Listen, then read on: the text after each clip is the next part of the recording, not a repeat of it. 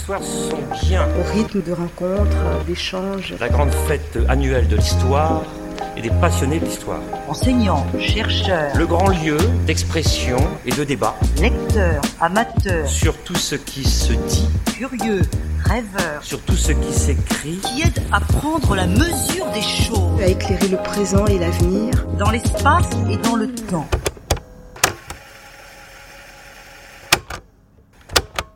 Quoi de plus exact, de moins soumis à l'arbitraire des hommes que le climat, surtout dans les années 1950, où l'on ignorait presque tout de l'effet de serre et où le climat demeurait a priori une variable indépendante. En second lieu, il y avait ce curieux mélange entre le petit âge glaciaire du XVIIe siècle et la crise générale du XVIIe siècle, chère à M. Hobsbawm. Alors, le petit âge glaciaire n'était-il pas à l'origine de la crise générale du XVIIe siècle? Puisque c'est le 17e dans les deux cas. Aujourd'hui, la réponse n'est pas certaine, mais il demeure certain que dans l'histoire complexe qui est la nôtre, le petit âge glaciaire est l'un des facteurs qui mènent à la crise générale, même s'il y a bien d'autres facteurs, et à supposer que cette crise générale est vraiment existe. À l'époque, cette prospection du petit âge glaciaire m'encourageait, en compagnie de mon épouse, à mener des recherches sur les glaciers de Chamonix, non loin d'un chalet savoyard où je passais mes vacances d'été. Ce fut un premier élément de motivation et d'action de ma part. J'ai rencontré du reste Jean Delumeau. Un deuxième déterminant fut à chercher du côté de la dendrochronologie, l'étude des anneaux des arbres ou tree rings, source irremplaçable de datation historique, toujours sans intervention de la trop fameuse mémoire, à moins qu'on ne parle ici d'une mémoire de l'arbre. Je pris donc connaissance des travaux nord-américains de dendrochronologie sur les séquoias et autres arbres multicentenaires ou même millénaires de l'ouest des États-Unis. J'en pris d'abord connaissance par un article de l'inoxydable Albert Ducrot dans la revue Science et Avenir, ce doit être vers 1955. Puis j'allais par correspondance me renseigner à l'université de Tucson, Arizona, grande maîtresse de ces études dendrologiques, université que je ne visitais que beaucoup plus tard. Ma double vocation d'historien rural et d'historien du climat, née entre autres d'une certaine enfance agricole en ce qui me concernait, trouvait là à se déployer. Mais je n'étais pas spécialiste de l'étude du bois. Mes lectures dans les revues de météorologie me firent découvrir l'article de Garnier sur la phénologie, les dates de vendange, 1955, Angot, 1883. Elles furent pour moi la clé d'un savoir pré-météorologique, vendange précoce, printemps-été chaud, vendange tardive, Printemps-été froid. Voyez ma série de l'histoire du climat depuis l'an 1000, volume 2, page 197. J'ai découvert le travail d'André Angot, 1883. Le premier, il avait eu l'idée d'utiliser les dates de vendange pour reconstituer les variations thermiques dans le nord de la France. La date du premier jour des vendanges est un excellent indicateur de la température printemps-été. Plus c'est chaud, plus les vendanges sont précoces. Je m'efforçais de recueillir des données analogues, dates de vendange en Languedoc. Et j'ai pu établir, au fur et à mesure de mes recherches, avec la regrettée Madame Bolland, une série complète de dates de vendange de 1484 à 1977 que M. Guéraud a exploité fort intelligemment à son tour. Revenons à ce petit âge glaciaire que j'évoquais tout à l'heure aux premiers instants de cette exposition. Il faut signaler ici la remarquable préscience de Fernand Braudel, qui, dès 1949, dans la première édition de sa thèse sur la Méditerranée, avait signalé la poussée glaciaire alpine autour et à partir de 1600 en s'aidant d'une étude italienne de Monterine parue en 1937 sur les Alpes. Et donc, le petit âge glaciaire, le PAG ou le PAG, comment le euh, définir? Différence à l'échelle du monde, de la planète, de quelques dixièmes de degrés centigrades. À l'échelle de l'Europe, peut-être d'un degré centigrade avec euh, les moyennes actuelles. Robert Delors disait Je me suis élevé dans les années 1960 contre cette dénomination du petit âge glaciaire, tout à fait excessive, mais enfin, elle est passée dans le langage courant. Au cours des années 1960, il fallait peut-être s'élever contre, tonner contre, comme dit Flaubert. Mais il fallait surtout, comme je le fis à l'époque, étudier les archives des glaciers de Chamonix et y retrouver la signature du petit âge glaciaire, en effet. Qu'est-ce donc que le petit âge glaciaire? Selon la définition de Grove, dans le symposium d'East Anglia, le petit âge glaciaire est une période qui a duré plusieurs siècles, au cours du dernier millénaire, pendant laquelle les glaciers ont grossi et se sont allongés vers le bas, leur front glaciaire oscillant plus ou moins sur des positions toujours avancées, et sans que jamais leur recul, car il y en avait, ramène la langue glaciaire sur les positions rétractées qu'elle occupait avant l'avance initiale. Chronologie, l'ensemble des datations au radiocarbone C14 montre que dans les régions situées autour de l'Atlantique Nord, l'expansion glaciaire était en route fin 13e, début 14e siècle. Mais la première extension maximale n'a lieu qu'au 14e siècle. D'autres extensions du même ordre prendront place à diverses reprises au 17e, fin 16e et 17e, première moitié du 19e. La fin du petit âge glaciaire peut être datée de 1855-60. Chronologiquement, c'est du solide. Le carbone 14 nous, nous renseigne à ce sujet, et puis on a beaucoup de documents, de cadastres, de textes sur la question. Causalité météorologique de la première extension maximale du petit âge glaciaire. Les beaux travaux de Pierre Alexandre, mes élèves, sont peu concluants sur la température des hivers. En revanche, ils indiquent une belle période d'été sec, ce qui veut dire été chaud, de 1240 à 1290, et une de printemps frais à partir de 1310.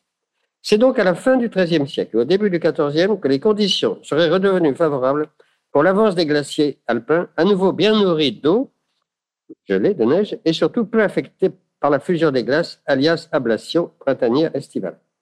Le beau XIIIe siècle s'intercale ainsi en ces, étés chaleureux et secs promis aux céréales entre les grandes famines de 1146, 1151, 1162 et 1196, 1197 et celles de 1315, 1316, 1317, contemporaines du début de la première grande culmination du petit âge glaciaire. Rappelons que les céréales viennent du Moyen-Orient et sont donc très sensibles au froid et à l'humidité. L'un des plus remarquables épisodes climatiques du premier petit âge glaciaire correspond à la famine de 1315-1316. Celle-ci intervient dans un contexte de petit âge glaciaire commençant et corrélativement d'années humides, d'été humides, marqué par le passage de dépressions venues de l'Atlantique sur le continent ouest européen et porteuses de pluie. On le sait par l'étude allemande d'une variété de chênes, de trérines sensibles à l'humidité. On le sait aussi par des chroniques écrites. Il s'agit des années diluviennes 1312-13 à 1320, avec quelques fluctuations internes. Cette répétition a fini par provoquer en 1315-1316 la catastrophe des famines bien connues, funestes aux céréales européennes. Les déluges de ces deux années provoquent le naufrage des grains. Le foin ne sèche pas, les charrues s'embourbent, les anguilles se répandent hors de leurs étangs et sont perdues pour les pêcheurs. Les semailles de printemps sont ratées, les rendements du blé sont misérables, on nous dit 2,5 pour 1. Il y a peut-être de l'exagération, mais enfin, il y a quelque chose. L'hiver de 1315-1316 est si mouillé que l'évêque de Winchester doit faire reférer ses chevaux qui perdent leurs quatre fers dans la boue. On n'arrive même pas à tondre les moutons à cause des pluies. Famine, mortalité, procession d'hommes nus pour implorer les saints en vue d'arrêter le déluge. C'est déjà le commencement de la fin du beau Moyen Âge, du beau XIIIe siècle. C'est le début d'une première phase du petit âge glaciaire et bien sûr la peste noire, sur un tout autre registre, probablement non climatique, prendra le relais en 1348, mais c'est autre chose. Nettement plus tard, le renouveau et l'aggravation du petit âge glaciaire a lieu lors de la seconde moitié du XVIe siècle, en tant que prélude à l'offensive des glaciers des Alpes.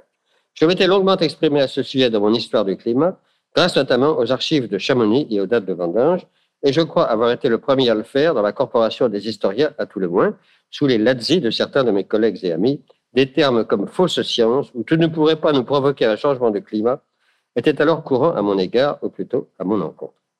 Mais depuis, le savoir historique est allé de l'avant, et M. Pfister, qui est peut-être ici, je ne sais pas, a beaucoup fait progresser les choses. Au lieu de me citer moi-même, ce qui ne serait qu'une forme du narcissisme universitaire, je citerai donc ce savant collègue helvétique. Il y a, écrit-il, un contraste fort dans son Geschichte de l'histoire du climat de Suisse, un contraste fort entre le milieu et le dernier tiers du XVIe siècle. Entre 1530 et 1559, les conditions météorologiques, à l'exclusion de certains hivers frais, sont tout à fait comparables à celles de nos années 1920-1960, ces années assez tièdes du XXe siècle, qui, en l'occurrence, ne seront nullement de petit âge glaciaire. Mais faut-il dire hélas, dès 1560, les températures annuelles s'abaissent en deux décennies de 0,6 degrés, alors que les étés sont plus froids de 0,8 degrés et ils sont aussi de 20% plus humides. En ce qui concerne ces mêmes étés, les situations dépressionnaires s'y avèrent plus fréquentes.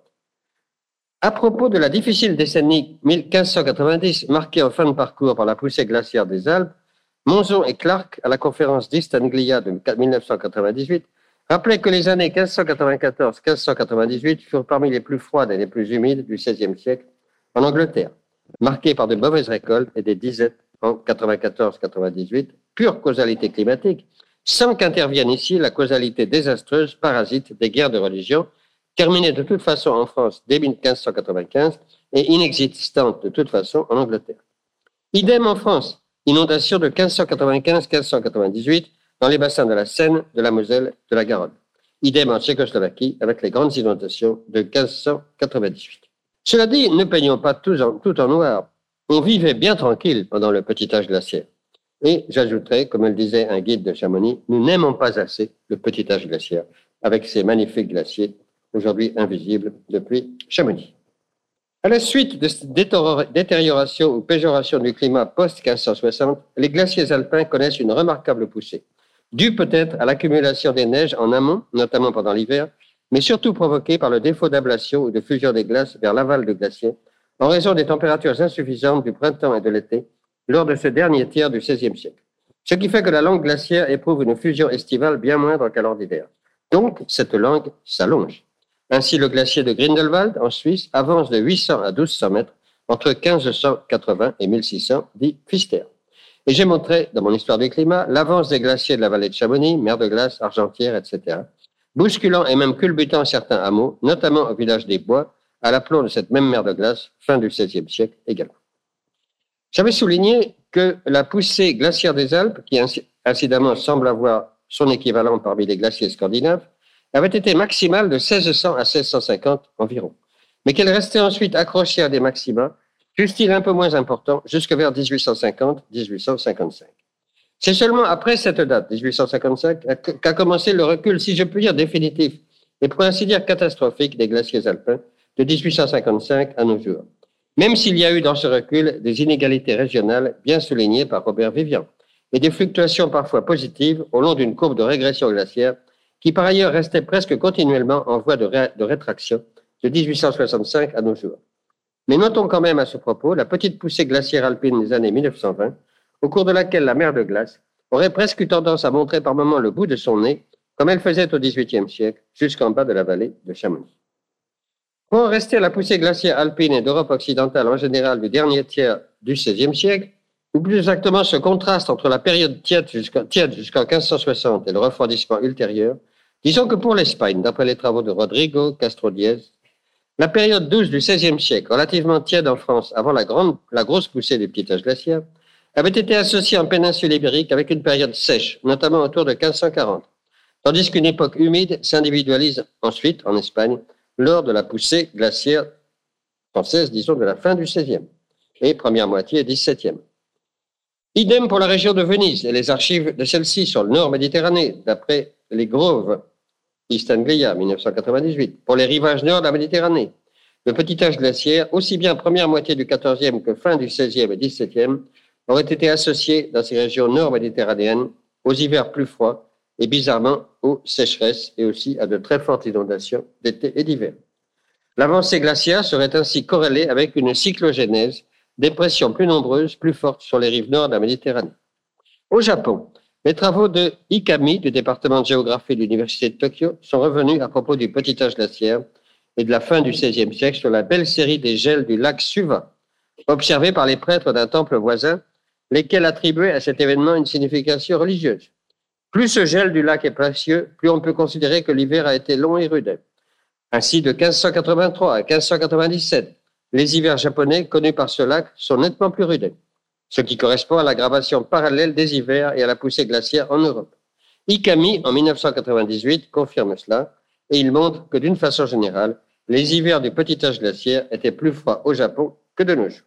Je voudrais m'intéresser à l'histoire du climat au XVIIe siècle, à une époque où l'on dispose à la fois des premières observations thermométriques, du reste excellentes, celles de Morin à partir de Louis XIV, ainsi que des dates de vendange, des données glaciaires, des données agricoles, démographiques. Par exemple, 1631, 1661, mauvaise récolte, famine, grosse mortalité. Les très hauts prix du blé sont alors néfastes pour les acheteurs sur le marché, y compris dans les campagnes, mais aussi pour l'autoconsommation des petits paysans dont les stocks céréaliers sont faibles et donc très insuffisants en période de pénurie. Typique du petit âge glaciaire, au XVIIe siècle néanmoins, les printemps étaient froids de 1625, 1626, 1627, 1628, idem 1629, 1630, 11 mois sur 12 très humides, une année de dépression météorologique à la, chaîne. Voyez la thèse de François Lebrun, spécialement d'octobre 1629 à avril 1630, la période Richelieu. Du coup, sous l'effet de la mauvaise récolte de l'été 1630, le prix du froment dans l'Anjou a battu son record du XVIIe siècle dans une ambiance de famine et par ailleurs d'épidémie. Sur un plan plus général, quant au XVIIe siècle du petit âge glaciaire, rappelons ici l'enchaînement classique, Meuvray, Goubert, mauvaise conditions météorologiques, froid et humidité du petit âge glaciaire, c'est notre sujet, ou bien parfois sécheresse et échaudage des blés. Cette fois-ci, nous sommes en dehors du petit âge glaciaire. Et donc, davantage de morts, dans tous les cas, en temps de famine. Ça peut s'élever à un million de morts en France dans les cas extrêmes. 1693, 1709.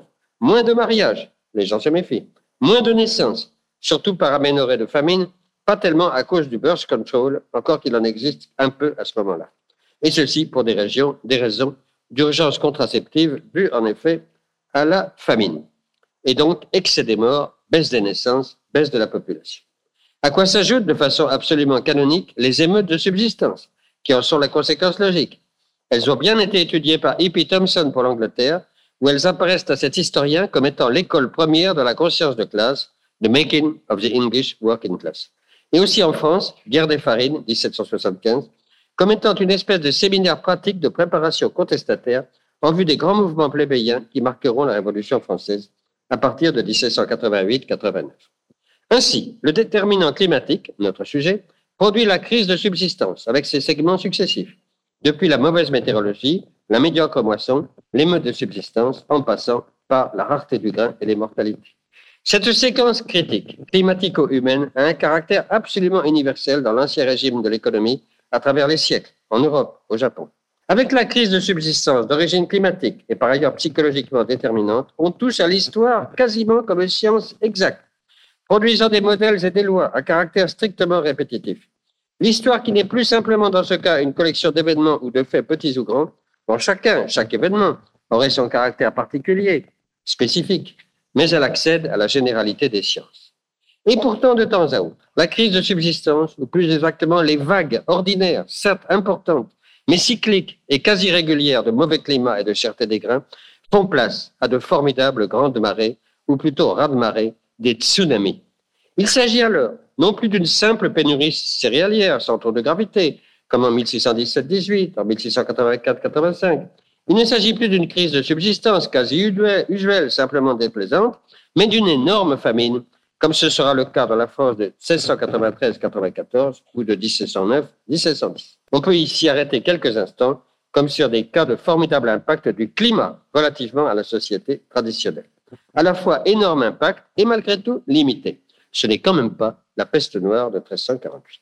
Pour mieux situer ces deux décennies difficiles, 1690-1700 et 1700-1710, dans un cadre plus général et qui aide à mieux le positionner, comme on dit dans le jargon actuel, nous pourrons les comparer avec la décennie précédente, celle des années 1680, bien connue elle aussi par les observations de Louis Morin et par les dates de vendage.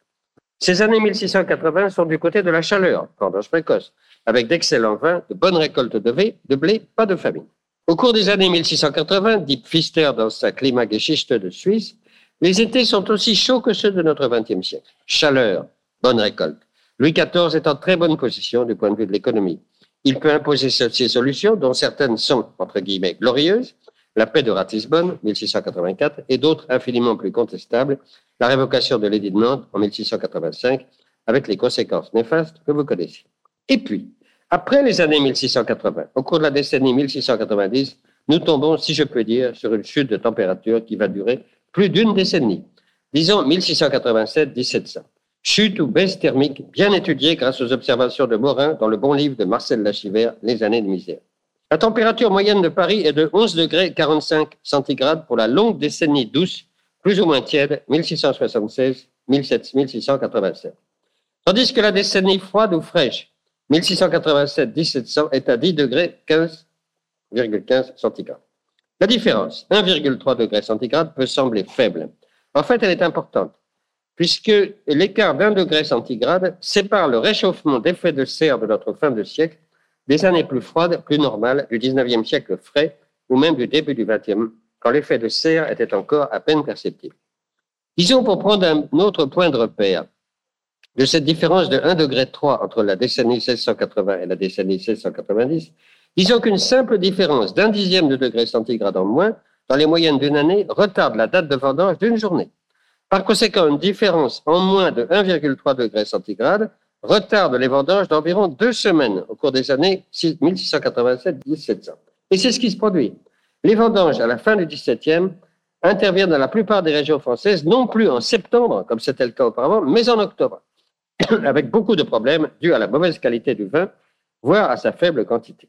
En particulier l'année 1692, celle qui va créer les conditions de la famine de 1693-94, est très froide et humide, ce qui fait beaucoup de tort au semail d'automne et ultérieurement à la récolte de l'été suivant, très déficitaire et productrice de famine. Après 1692, l'année 1693 est également très humide, ce qui n'arrange rien pour la moisson à venir. En ce qui concerne les pluies très néfastes de l'été et l'automne 92, le duc de Saint-Simon, dans ses mémoires, celles qui ont fait beaucoup de tort au semail d'automne, le duc de Saint-Simon, dans ses mémoires, raconte qu'au siège de Namur, par l'armée de Louis XIV, les soldats français, accablés par les pluies, ont maudit Saint-Médard, personnage hagiographique préposé à la pluviométrie, et ont trouvé moyen de brûler, briser ou noyer ses statues chaque fois qu'ils en trouvaient une. En septembre 1692, le fils de Louis XIV et dauphin de France, Monseigneur, n'a pas la possibilité d'aller chasser dans son domaine de Meudon à cause des pluies torrentielles. Plus sérieusement, l'intendant d'Auvergne, le préfet de Clermont en somme, dans une lettre prophétique datée d'octobre 92, note l'impossibilité des semailles d'automne dans sa province, la pluie, prévoit une mauvaise récolte en 1693 et une famine de juillet 93 à juillet 94, l'année récolte. Texte prophétique. Il n'y en a pas tellement de ce genre dans l'administration. En voici. Un peu partout, on promène en procession les reliques et les reliquaires des saints supposés efficaces en fait de pluviosité, Saint Goderic, Sainte Scolastique, Sainte Solange, Saint Mansuet, et bien sûr la tête de Saint-Yves en Bretagne, mais sans grand résultat. L'histoire quantitative évoque ces données climatico-céréalières, mais elle est susceptible aussi de les mesurer.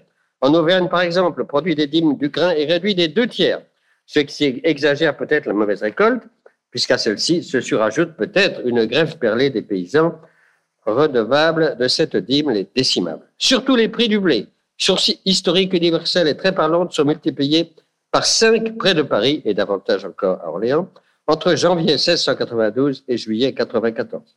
On imagine le malheur d'un certain nombre de pauvres gens pour lesquels le budget consacré au pain pouvait atteindre la moitié du maigre revenu mensuel ou annuel. Pour en rester à l'histoire du climat, qui est notre sujet d'aujourd'hui, citons un texte typique d'un témoin d'une ville au sud du Massif central, texte écrit dans l'été de 1693. En France, printemps sans douceur printanière, été sans chaleur, très grand froid pendant des mois, un soleil affaibli et presque éteint. Tout cela est en cause de famine. Maintenant, vous attendez sans doute d'un historien qu'il ait des vues pas seulement nationales, hexagonales, mais internationales. Comme disait Lucien, Lucien Fèvre, on ne fait pas de météorologie dans un jardinet. Et donc, que se passait-il hors de France, disons en Europe de l'Ouest, pendant cette fatale année 1693 Un bon exemple est donné par les îles britanniques, Angleterre et Écosse. En fait, l'Écosse fut atteinte par le mauvais temps, comme l'Angleterre et la France. Et la crise de subsistance, voire la famine, a frappé l'Écosse tout comme elle a frappé notre pays. Par contre, la famine a épargné les Anglais, fussent-ils affectés aussi par le mauvais temps. La raison en est que l'Angleterre était déjà pourvue d'une agriculture plus moderne que celle de la France ou de l'Europe, et qu'elle avait de façon générale une économie plus moderne, disposant de contacts très faciles avec l'extérieur grâce à ses ports et à ses grandes possibilités d'importation de grains de la Baltique. Dirons-nous alors que le mauvais climat, c'est la faute du mauvais fermier que celui-ci soit français ou écossais ou russe aujourd'hui. Contentons-nous ici d'enfoncer une porte ouverte et de poser qu'une météorologie défavorable est d'autant plus facteur d'une famine de masse dans la mesure où ce qui est en cause également, c'est une économie et une technique agricole qui sont encore traditionnelles, voire primitives, comme dans le cas de la France et de l'Écosse, mais non pas de l'Angleterre, déjà plus moderne, à la fin du XVIIe siècle. Il y a connexion de ces événements céréaliers météorologiques Connexion de ces famines ou crises de subsistance produites par un accident climatique, celui-ci lié éventuellement au petit âge glaciaire. Mais aussi lien de ces événements vers l'aval avec telle ou telle décision de l'administration. Citons à ce propos l'arrêt du Parlement de Paris de mai 93, 1693, période de famine ou de pré-famine, interdisant d'acheter du grain sur pied avant qu'il ne soit moissonné. Cet arrêt visant bien sûr à éviter la spéculation. Et puis classique, les interdictions d'exporter des grains, ordonnance de septembre 1693 encouragement aux importations de blé à partir de la Norvège et du riz d'Égypte en direction de Marseille, 1694. Revenons aussi, toujours dans la ligne de la causalité climatique, en direction de Laval aux émeutes de subsistance. Je disais séminaire de lutte des classes en anglais, en Angleterre, séminaire de pré-révolution à longue distance de temps en France. Citons ici les classiques émeutes de femmes pour le pain en septembre 1692 à Paris, où 200 femmes attaquent des boulangeries. Émeutes de soldats également, mais oui, qui, dès novembre 1692, pillent eux aussi les boutiques des boulangers d'après Saint-Simon. Et puis l'administration toujours et la royauté. Il y a distribution de 100 000 rations de pain par jour en octobre 1693 dans la cour du Louvre, ce qui n'est pas mal pour une ville certes politiquement remonte et dangereuse de 500 000 à 600 000 habitants, comme était Paris. Alors que les restaurants du cœur, de nos jours, ne distribuent, paraît-il, en période difficile que 20 000 rations par jour au lieu de 100 000, c'est-à-dire beaucoup moins, mais déjà pas mal. Démographie maintenant. Le climat est un agent provocateur, produisant la mauvaise récolte et la famine consécutive. La population française, dans le cadre des limites actuelles, au cours des belles années 1680, avait augmenté. Or, de janvier 1693 à janvier 1695, le nombre des morts supplémentaires dus à la famine et aux épidémies qu'elle engendre et qui l'environnent est de 1 300 000, l'équivalent des pertes de la guerre de 14-18. Mais il est vrai mieux, entre guillemets, mieux réparti, mais sur 20 millions de personnes, pas sur 60 comme aujourd'hui. Pas seulement des jeunes hommes morts comme en 1914, mais des hommes, des femmes, des enfants, des vieillards. Le phénomène des classes creuses joue moins en 1693 qu'en 14-18. Mais le désastre est là quand même. Il y en aura d'autres du même genre. Gel et famine de 1709, moins nombreuses quand même. 600 000 morts en 1709-1710. Quoi qu'il en soit, 1693, c'est l'équivalent de 4 millions de morts dans la France actuelle compte tenu du triplement de la population globale de 20 millions à 60 millions entre 1693 et 2001. On imagine, à juste titre, les cris d'orfraie qui seraient poussés dans les cas d'un désastre de ce genre en notre temps, à juste titre. On voit que l'impact d'une catastrophe climatique du XVIIe peut se comparer à celui d'une guerre mondiale au XXe siècle. C'est beaucoup plus que le tout venant de la mortalité banale au XVIIe ou au XXe. C'est quand même beaucoup moins, je le répète, qu'une catastrophe absolue comme la peste noire non climatique, elle, de 1348, sont la moitié ou le tiers des habitants de France ou de l'Europe de l'Ouest. Le désastre climatique frumentaire, notamment celui du 1693-94, est une catastrophe du deuxième type, entre celle du premier type, les épidémies triviales de chaque année ou presque, et celle du troisième type, les catastrophes massives, 30 à 60 de morts dans le cas de la peste noire de 1348. Pour en finir avec 1693, disons qu'en chiffres globaux, du fait de ce malheur des intempéries à conséquences agricoles, on tombe dans l'hexagone de 22 247 000 habitants en janvier 1693 à 20 736 000 habitants, soit 1,5 million de Français en moins du fait de 1 300 000 morts en plus et 200 000 naissances en moins, celles-ci pour les raisons déjà évoquées. Sortons encore de France pour un instant et notons que les mauvaises années 1692-93, pendant la période à tendance froide et humide du minimum de Maunder, dont je reparlerai, notons que ces hivers de 1691-92 sont sévères dans le sud des Balkans et bien sûr en Grèce, où il y a de lourdes pluies, balkaniques justement, pendant la période de l'été 1692, en bonne coïncidence avec ce qui se passe en Europe à la même époque. Au Portugal aussi, lors du minimum de Maunder, fin 17e, on retrouve les années très froides, à niveau portugais bien sûr, de 1693-95 en ce pays, d'après les travaux d'hiver. Des remarques analogues pourraient être formulées à propos de l'ultérieure catastrophe de la fin du règne de Louis XIV, je veux dire, après les désastres de 1693-94, le grand hiver de janvier-février 1709. Peut-être l'hiver le plus rude de toute l'époque moderne et contemporaine en Europe. Ce fâcheux épisode est typique du petit âge glaciaire et incidemment, il établit un record, à tout le moins un record français, puisqu'en janvier 1709, il y eut 18 jours consécutifs à Paris, avec des températures de moins 10 degrés centigrades. Ce record n'a jamais été égalé depuis, même en 1879, qui fut le second hiver le plus froid des longues séries thermométriques à même continu de Louis XIV à Chirac. Les conséquences agricoles du désastre de 1709 ont été énormes. Destruction de presque tous les oliviers méridionaux. L'olivier, père du fameux régime crétois, huile d'olive, était collé en Languedoc et Provence à sa limite marginale et septentrionale de culture. Certains grands hivers, comme 1709 et 1956, ont donc été fatals à notre grande oliveraie méridionale. Ajoutons que l'hiver de 1709 a détruit par gelée du cep de vigne pas mal de vignobles. Surtout, l'impact essentiel de l'hiver de janvier-février 1709, c'est le gel des semailles de céréales, celles qui furent semées l'automne précédent en 1708. D'où des morts de froid en janvier-février 1709 voyez l'émouvant journal de J'aimerais Duval, mais surtout des morts de faim et d'épidémies diverses, fleurissant sur la misère et la faim après la mauvaise récolte de l'été 1709, et donc entre l'été 1709 et l'été 1710, toujours l'année récolte.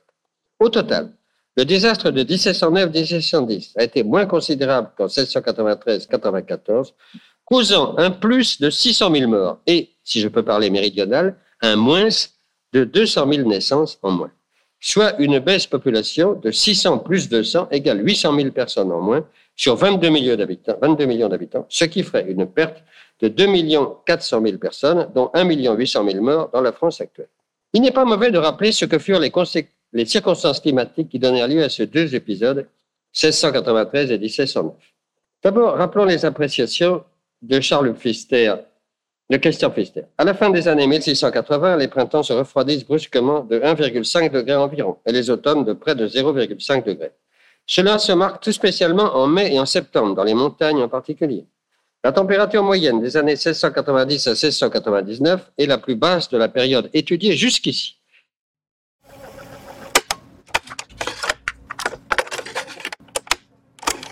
Grand nombre de jours pluvieux et neigeux. Et ce mois est dominé également par des vents d'ouest, situation dépressionnaire. Situation également grave dans la partie nord de l'Europe centrale. Ciel très couvert à Berlin pendant les 31 jours de mars 93. Forte fréquence aussi des précipitations au Danemark. Une dépression atmosphérique stationnaire se trouvait sur la Baltique, avec un flux d'ouest balayant l'Angleterre et la France. Quant à la seconde grande catastrophe, celle de l'hiver 1709, elle serait liée, toujours d'après Pfister, à un anticyclone de type sibérien localisé sur le cul-de-sac septentrional de la mer Baltique. Cet anticyclone dégage sur son front sud un flux d'air polaire en provenance de l'Est, Sibéria et autres, lequel s'en vient balayer du nord-est au sud et au sud-ouest la plus grande partie du continent européen, Espagne incluse, d'où la mort des oliviers, des blés semés, etc. Ces grands événements de 1693 et 1709 posent deux problèmes, l'un d'amont, l'autre d'aval. Problème d'amont. Y a-t-il une causalité physique plus générale qui sous-tend ces deux catastrophes de 1693 93 et 1709 C'est la question que se sont posées Christian Pfister et Jürg Lutherbacher, qui furent les chroniqueurs savants de ces deux épisodes, en les rattachant explicitement au minimum de Maunder ou en l'insérant dans la chronologie de ce minimum. Il s'agit bien sûr du minimum des tâches solaires, enregistré de 1675 à 1704, voire 1715, explicitement, explicitement référé par ces deux auteurs. Ce minimum a servi de toile de fond aux réflexions du symposium de l'Université d'East Anglia Grand Centre mondial d'études de l'histoire du climat en 1998. Ce symposium avait même opposé de manière contrastée deux périodes antithétiques, celle du minimum de Maunder, 1675-1715, temps du roi soleil incidemment et de certains grands froids, et celle de l'effet de serre maintenant. Les conséquences de l'effet de serre en notre temps sont, ou du moins seront, sans mystère, c'est le réchauffement, du moins en principe. Par contre, les conséquences du minimum de Maunder des tâches solaires quant au climat terrestre étaient beaucoup moins évidentes. Faut-il penser que ce minimum jouait un rôle dans la causalité des années froides, si évidente au cours des années 1693 et 1709 Alors ici, les opinions sont euh, divergentes. Selon certains, selon M. Le Teut, grand spécialiste physicien de l'histoire du climat, il y aurait dans ce minimum de Maundia une légère réduction de la chaleur reçue du Soleil, puisqu'il y a des fluctuations. Selon d'autres, le minimum des tâches solaires n'interviendrait qu'au niveau des orages magnétiques dans la haute atmosphère. Je vous dirais que je m'abstiendrai, bien sûr, d'intervenir ici. Je laisserai aux savants des sciences inexactes, ceux des sciences dures, le soin d'y voir clair en ce problème. L'historien est spécialement mal qualifié pour trancher à ce propos. Comme le disait un jour Pierre Chonu, l'historien est un mineur de fond. Il extrait des archives nombre de données précieuses, mais c'est à de plus avant que lui, les hommes des sciences exactes, ou dures précisément, que revient la tâche de fournir l'interprétation physique et scientifique des phénomènes quant à leur retentissement sur le climat et les hommes. Je sortirai néanmoins pour un instant de mon rôle d'historien en disant simplement deux mots encore sur le minimum de Maunder. Je formulerai à son propos un regret. Il a fourni à lui tout seul une bonne moitié des thèmes de discussion du symposium historico-climatique d'East Anglia. Or, ce minimum de Maunder reste à peu près inconnu des historiens français et, si j'ose dire, de seuls. Ne serait-ce pas plus correct, j'allais dire, que nos collègues et même nos étudiants fussent davantage informés de la simple existence de ce phénomène, qui après tout n'est peut-être pas entièrement dénué d'importance quant à une appréciation globale sur les crises de la fin du règne de Louis XIV, et ne serait-ce qu'au titre d'un savoir minimum, minimal sur l'histoire des sciences. C'est aussi pour la France le fait que je n'ai pas eu d'élèves dans cette discipline et que j'ai été lassé à la fin d'être à moi-même mon propre élève.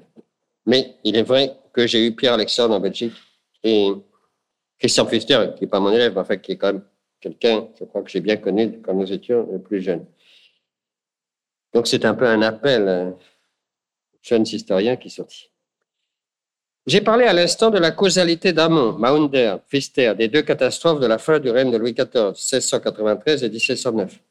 Mais il faudrait parler aussi de leurs effets d'aval, leur impact sur la conjoncture générale de la vie des Français entre 1692 et 1711. Voyez le livre important de Marcel Lachivert, Les années de misère.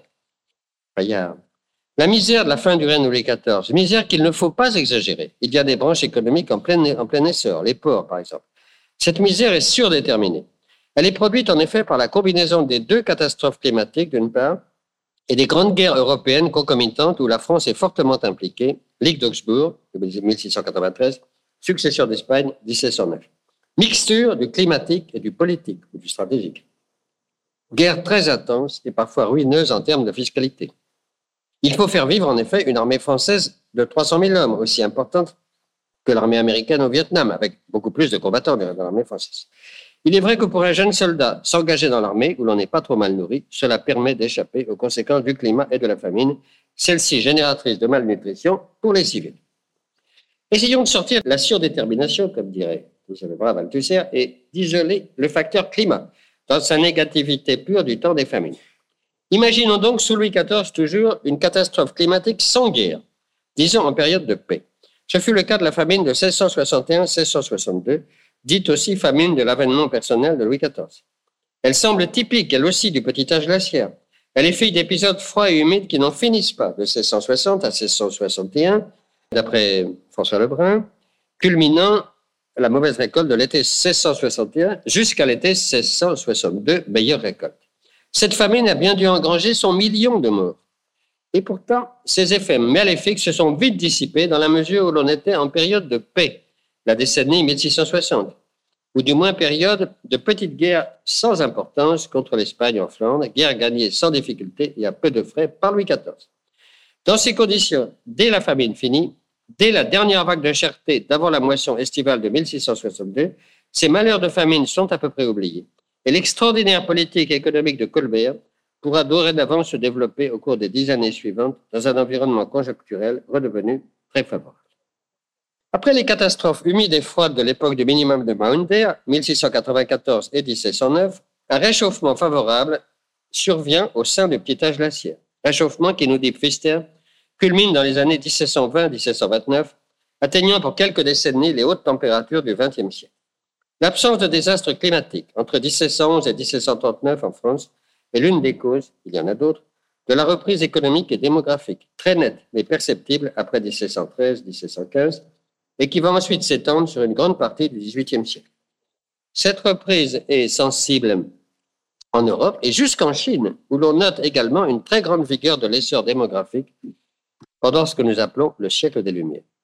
Faut-il penser que des facteurs favorables à la circonstance, des facteurs climatiques déclenchants parmi d'autres, ont pu jouer à l'échelle de toute la partie septentrionale de l'Eurasie? Et parmi ces facteurs, une période d'amélioration climatique, comme celle que je viens de signaler, pour les années 1712-1730. Cette période serait dans ce cas, selon l'expression d'un philosophe anglais, l'antécédent le moins substituable. Car quel autre facteur, purement économique, celui-là, non climatique, aurait pu jouer à l'échelle des deux régions géantes, l'Europe et la Chine, ce n'est quand même pas la simple exportation de porcelaine chinoise par la Compagnie des Indes au siècle des Lumières qui suffit à rendre compte de l'ébranlement démographique ascensionnel de l'énorme masse chinoise au XVIIIe siècle, en concomitance avec l'essor populationniste et économique de toute l'Europe. Sur un plan plus général, les conséquences favorables du réchauffement 1712-1738 ont été bien notées aussi pour l'Angleterre par Michel Levin. La révolution agricole anglaise, qui en est tout à fait indépendante, en a reçu néanmoins une poussée supplémentaire. Un certain rafraîchissement intervient cependant à partir de la décennie 1730 pour les étés et les automnes, même si les étés demeurent chauds. On notera en particulier dans le prolongement ou la foulée de ce refroidissement l'année 1740 froide aux quatre saisons. D'après Michel Leva, East Anglia, 1998, quatre saisons froides en 1739-40 ont conduit en Angleterre comme en France à une baisse momentanée des rendements et à une hausse vive de la mortalité humaine. Venons-en à un problème un peu différent, mais intéressant, la Révolution française. Elle n'est pas fille du climat, bien sûr. Albert Soboul hurlait quand on lui disait cela, et il avait raison. Mais de la forme, elle est fille de la formidable croissance économique et culturelle du XVIIIe siècle qui a déstabilisé le pays. Voir le livre des Morisson que j'ai préfacé sur l'or du Brésil. Mais il y a eu aussi quelques provocations climatiques.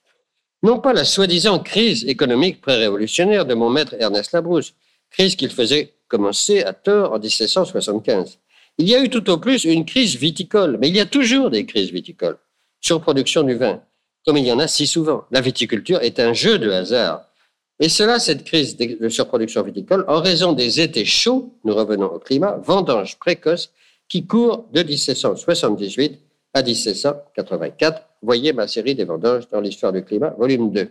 Été chaud, producteurs de vendanges abondantes qui font baisser le prix du vin et qui ont donné l'énorme thèse de la Bruche sur la crise pré-révolutionnaire, puis il n'est jamais allé au-delà du tome premier, puisqu'il n'a pas pu trouver d'autres crises. La prospérité française reste énorme jusque vers 87-88, où là, effectivement, les choses se gâtent. Alors, ce qui s'est passé, la, provocation climatique qui a, non pas déclenché, mais certainement contribué au déclenchement de la Révolution française, c'est la mauvaise récolte des blés de l'été 1788.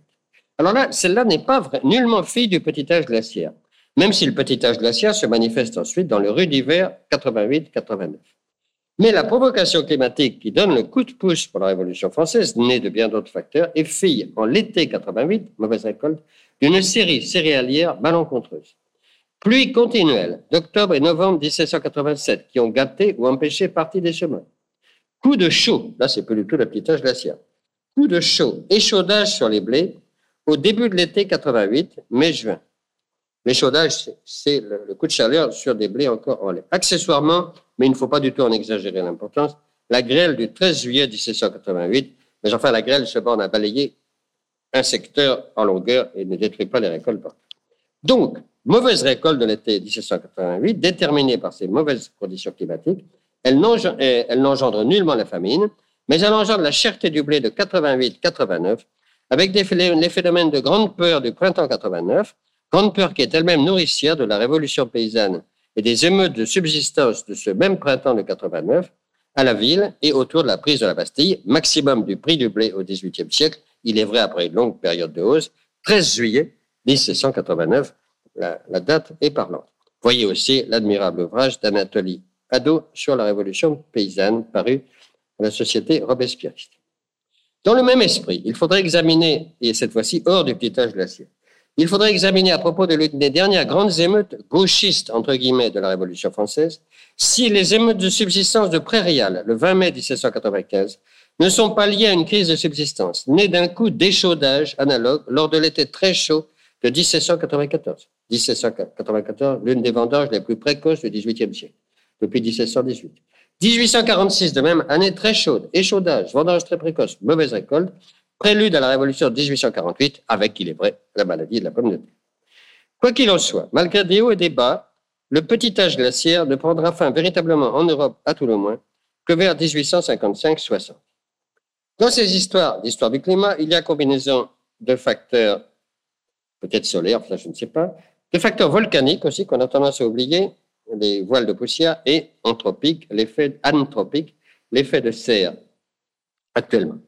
C'était déjà vrai, du moins pour le facteur volcanique, avant 1850-60, lors de l'étonnant épisode des années 1816-1817 qu'on pourrait appeler l'épisode Frankenstein.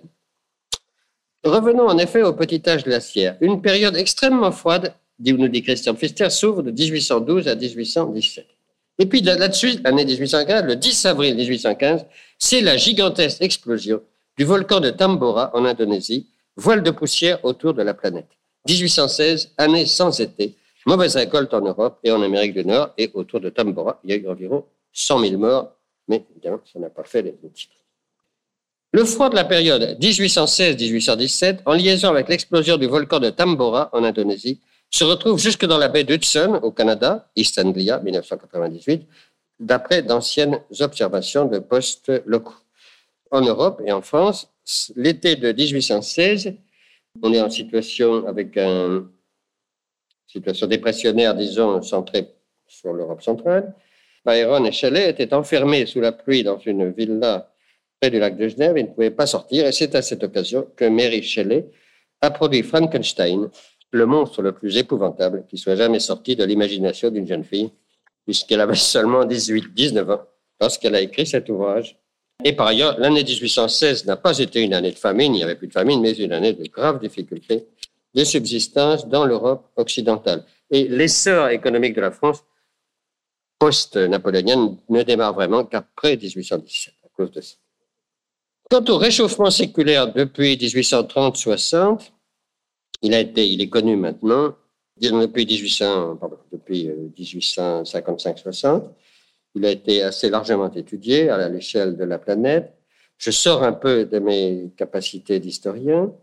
Par exemple, je prends à sur la Suède un réchauffement avec des stations situées hors des villes, bien sûr, de 0 degré 75 entre 1895 et 1894. Le recul glaciaire lui-même est bien connu. Disons, il semble que ce recul glaciaire peut s'expliquer entre 1855 et, faut-il dire, 1920-1930 par une fluctuation vers la chaleur qui est purement naturelle. Par exemple, on pense aux étés chauds de 1855 à 1875 avec des vendanges précoces. Et puis, l'historien du Languedoc que je suis pense aux étés chauds, relativement chauds de 1904, 1905, 1906, prélude à la crise de surproduction viticole de 1907 qui a provoqué la célèbre révolte des vignerons languedociens de l'été 1907. Braves soldats du 17e, vous auriez, en tirant sur nous, assassiné la République. Vous vous souvenez de ce chant? Mais toutes ces années postérieures à 1855 marquent aussi le début d'une révolution industrielle, chemin de fer, sidérurgie. L'émission de CO2 est déjà nette de la seconde moitié du 19e dans la stratification glaciaire du Groenland, de surtout du Groenland. Cependant, les spécialistes pensent que l'effet CO2 ne commence, en dehors des fluctuations naturelles, ne commence vraiment à exercer, il ne faut pas dire ses ravages, mais enfin ses conséquences, que surtout depuis 1950-60, et que le, le CO2 auparavant s'était accumulé, mais sans avoir encore de grandes conséquences de réchauffement. Le réchauffement intervenu de 1860 à 1920 ou 30 s'expliquant surtout par une fluctuation naturelle. Ah, pour conclure, je vais simplement sortir de mes capacités d'historien et vous redire ce que j'ai entendu de M. Leteut, qui est le grand spécialiste, l'un des grands spécialistes français de la question. Et sous toute réserve, cette fois-ci, je parle vraiment en dehors de mes compétences. L'effet de serre. La hausse brutale de l'injection de CO2, le gaz carbonique, comme on disait ma jeunesse, le dioxyde de carbone, depuis 1850-60. C'est un véritable accident dans l'histoire de la planète, car on le sait par les l'étude des stratifications glaciaires, on n'en trouve pas l'équivalent depuis, tenez-vous bien, 200 000 ans, d'après euh, les stratifications glaciaires du Groenland et de l'Antarctique. L'évolution moderne est brutale. On passe de 270 à 370 parties de CO2 pour un million, ce qui est peu et pourtant beaucoup, euh, dans l'atmosphère, plus le méthane, plus le protoxyde d'azote. C'est une poussée presque verticale dans des courbes établies sur des dizaines de millions d'années ce qu'on appelle le forçage radiatique induisant l'effet de serre. On n'est pas certain que c'est absolument certain que ça ait eu encore un effet actuel, mais les scientifiques, mais ont-ils raison, sont assez certains de l'effet calorifique sur le 21e siècle. Vers 2050, on serait à 500 parties de CO2 au lieu de 270, puis 370 pour un million de parties de l'atmosphère. Le réchauffement, vous avez tous ces données dans la presse, entre 2000 et 2100 serait, se situerait, d'après tous les modèles, entre 1 et 2 degrés en plus, ou 5 à 6 degrés euh, en plus, c'est-à-dire la différence, dans le cas maximum, entre un âge glaciaire et aujourd'hui. Un réchauffement global qui ne serait pas dangereux en soi, mais qui préluderait à des conséquences, alors tenez-vous bien ici, plus graves encore pour le 22e siècle. C'est éloignant, mais enfin, menace sur le Gulf Stream et même, ô horreur, sur la survie de la végétation. Là, il y a un côté apocalyptique. 21e siècle, hausse du niveau de la mer de 20 à 90 cm. Mais à la fin du 21e siècle, nous garderons encore les glaces, pas pour longtemps, du Groenland et de l'Antarctique. Je vous rassure tout de suite. Il faudrait prendre des mesures immédiatement, car il faudrait au moins un siècle pour stabiliser le CO2 ou davantage. Mais on assisterait sous peu à des processus d'emballement dont le sud, du reste, le sud, le Maghreb, disons, la partie subsaharienne, serait par la sécheresse davantage victime que nous n'en sommes La récente tempête est peut-être, il n'est pas du tout évident qu'elle découle de l'effet de, de serre, mais elle est peut-être un signal de ce qui serait en train de commencer, sous toute réserve, bien entendu. Donc là, vous voyez, je suis tout à fait sorti de ma spécialité et je, je m'en excuse. Mais enfin, je pense qu'il fallait, en conclusion, voir ces perspectives, peut-être peu réjouissantes, peut-être inexactes aussi, mais là, il y a peut-être ici de vrais scientifiques qui pourraient nous donner davantage de précision. Je remercie Emmanuel Leroy de Dury pour son intervention qui se terminait, vous l'avez constaté, par euh, un appel à l'assistance au sein de laquelle il ne peut manquer de se trouver quelqu'un de susceptible de répondre à son invitation. Mais ne soyez pas impressionnés par cet appel. En dehors de cela, toute question de votre part sera la bienvenue. Bonjour, je suis Jean-Marc Banola du laboratoire de glaciologie à Grenoble et je suis un de ceux qui ont établi euh, les courbes dont Emmanuel Leroy-Ladurie a parlé au niveau des teneurs en CO2. Effectivement, la description de l'évolution du climat qu'il a faite depuis le, milieu du 19e siècle est celle qu'on euh, considère comme à peu près juste. Disons qu'un réchauffement à la fin du 19e, début du 20e siècle, lié principalement peut-être à la sortie du petit âge glaciaire, en tous les cas à des fluctuations naturelles.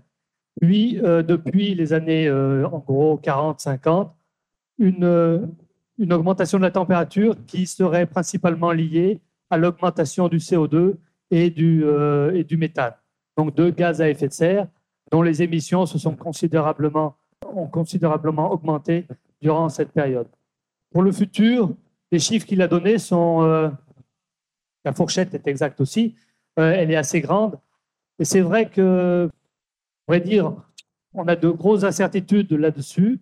Ce qui veut dire que ce n'est pas en soi une catastrophe pour, pour je dirais, la, nature, mais euh, pour nos sociétés euh, occidentales qui, sont, qui ont tendance à, vouloir lisser toutes, euh, toutes les, fluctuations, toute la variabilité, que ce soit économique ou politique ou sociale, là, il y a un gros risque, notamment un gros risque de conflit entre le Nord et le Sud, conflit entre les, nations qui vont pouvoir financer les mesures visant à contrecarrer l'effet du réchauffement, et puis les nations du Sud qui, elles, n'auront pas les moyens de, financer euh, ces mesures. Donc voilà ce que je pouvais dire en complément de ce qu'a dit Emmanuel Leroy-Ladurie. Merci. Monsieur le professeur, je vous remercie. J'ai beaucoup apprécié l'étendue de vos recherches. Vous avez parlé de nos dons, de Mémry, de Pélisal, qui sont des gens qui sont beaucoup occupés des tâches solaires, ils ne sont pas seuls. Vous avez été faire un tour chez les glaciologues qui ont apporté leur concours dans toutes ces recherches et dans toutes ces indications. Vous avez eu aussi le mérite de voir le rôle éminent des volcans dans la modification des climats. Effectivement, je m'occupe, moi, de ces problèmes au sein d'une association qui s'appelle Écologie, Énergie, Survie. Mon Dieu, depuis la, presque la libération, j'avais été chargé par Marcel Boll et Edmond Rostand de m'occuper de l'influence de de la libération d'énergie des bombes atomiques sur le temps. Et ça m'a fait rentrer dans un monde que j'ignorais, où il y a énormément à apprendre et où depuis le temps, j'en apprends encore tous les jours. Effectivement, que le climat, si on ne connaît pas l'histoire du climat, on ne peut pas avoir une, appréhension des problèmes qu'il nous réserve. Merci, monsieur le professeur. Merci. Effectivement, on est très loin de l'époque où l'on croyait que la bombe atomique quel temps. Maintenant, ce sont d'autres facteurs qui mettent en cause. Pour rappeler la fameuse lettre de Madame de Sévigné de 1675, un été très frais, il semble que le procédé du temps et du, des saisons et du soleil ait changé. Que veut-elle à sa fille Moi, je voulais simplement donner une information à l'intention des historiens qui sont ici. Il existe une mine de renseignements climatologiques dans les archives de l'IGN. Parce que les officiers du service. Les archives Quelles archives? Lorsque les officiers du service géographique de l'armée ont levé toutes les régulations de la France au début du 19e siècle. Il y a des milliers et des milliers de feuilles qui sont conservés en archives, dans lesquels jour par jour, pour une région donnée, est donnée la température, le temps, la pluie, direction du vent, enfin toute une série de renseignements très limités et locaux. Pour les gens qui seraient intéressés pour des recherches dans une région donnée, je vous signale la chose. Moi, je m'étais intéressé à ces feuilles pour des questions de localisation de post chape mais au point de vue climat, à mon avis, il y a des sources peu connues. Oui. Il faudrait un, Christian Fichter français, qui serait à la fois historien et, homme des sciences exactes. ça, il est peut-être dans cette salle, je ne sais pas, ça va peut-être se trouver. Le grand problème, c'est que c'est interdisciplinaire. Donc si on fait de l'histoire religieuse, on trouve toujours 15 personnes dans ce pays en voie de décristallisation.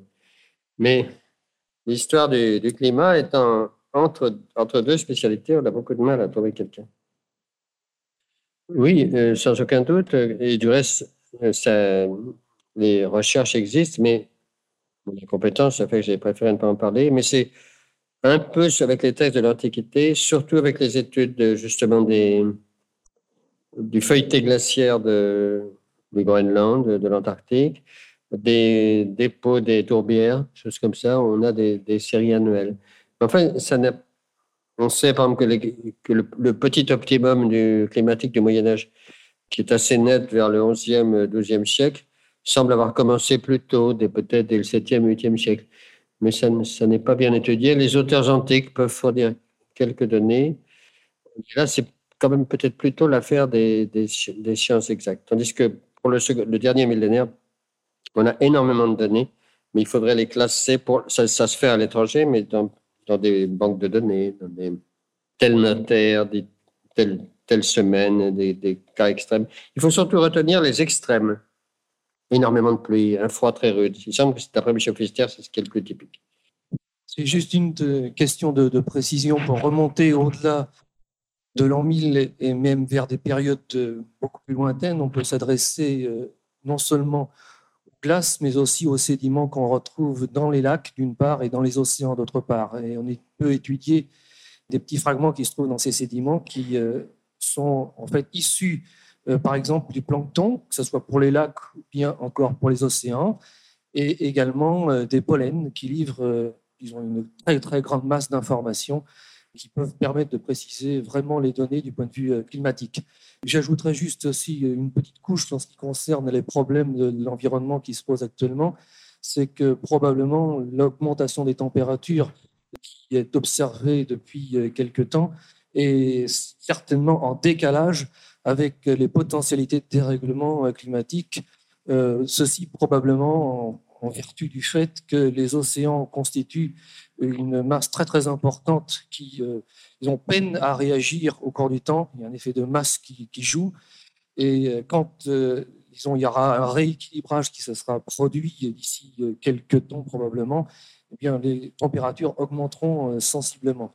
D'autre part, cet même effet de masse fera en sorte que même si les émissions de CO2 diminuent sensiblement dans les décennies à venir, il y aura aussi un décalage très très important dans le temps qui sera observé quant à la réduction de la température. Ça, ça sera inévitable. Donc, de toute façon, on se prépare euh, à un sérieux nombre de décennies et peut-être même davantage d'un climat relativement chaud. Oui. On va regretter l'époque de Louis XIV. La pauvre dame. Bon, eh bien, écoutez, je pense qu'il me reste à, à vous remercier en votre nom à tous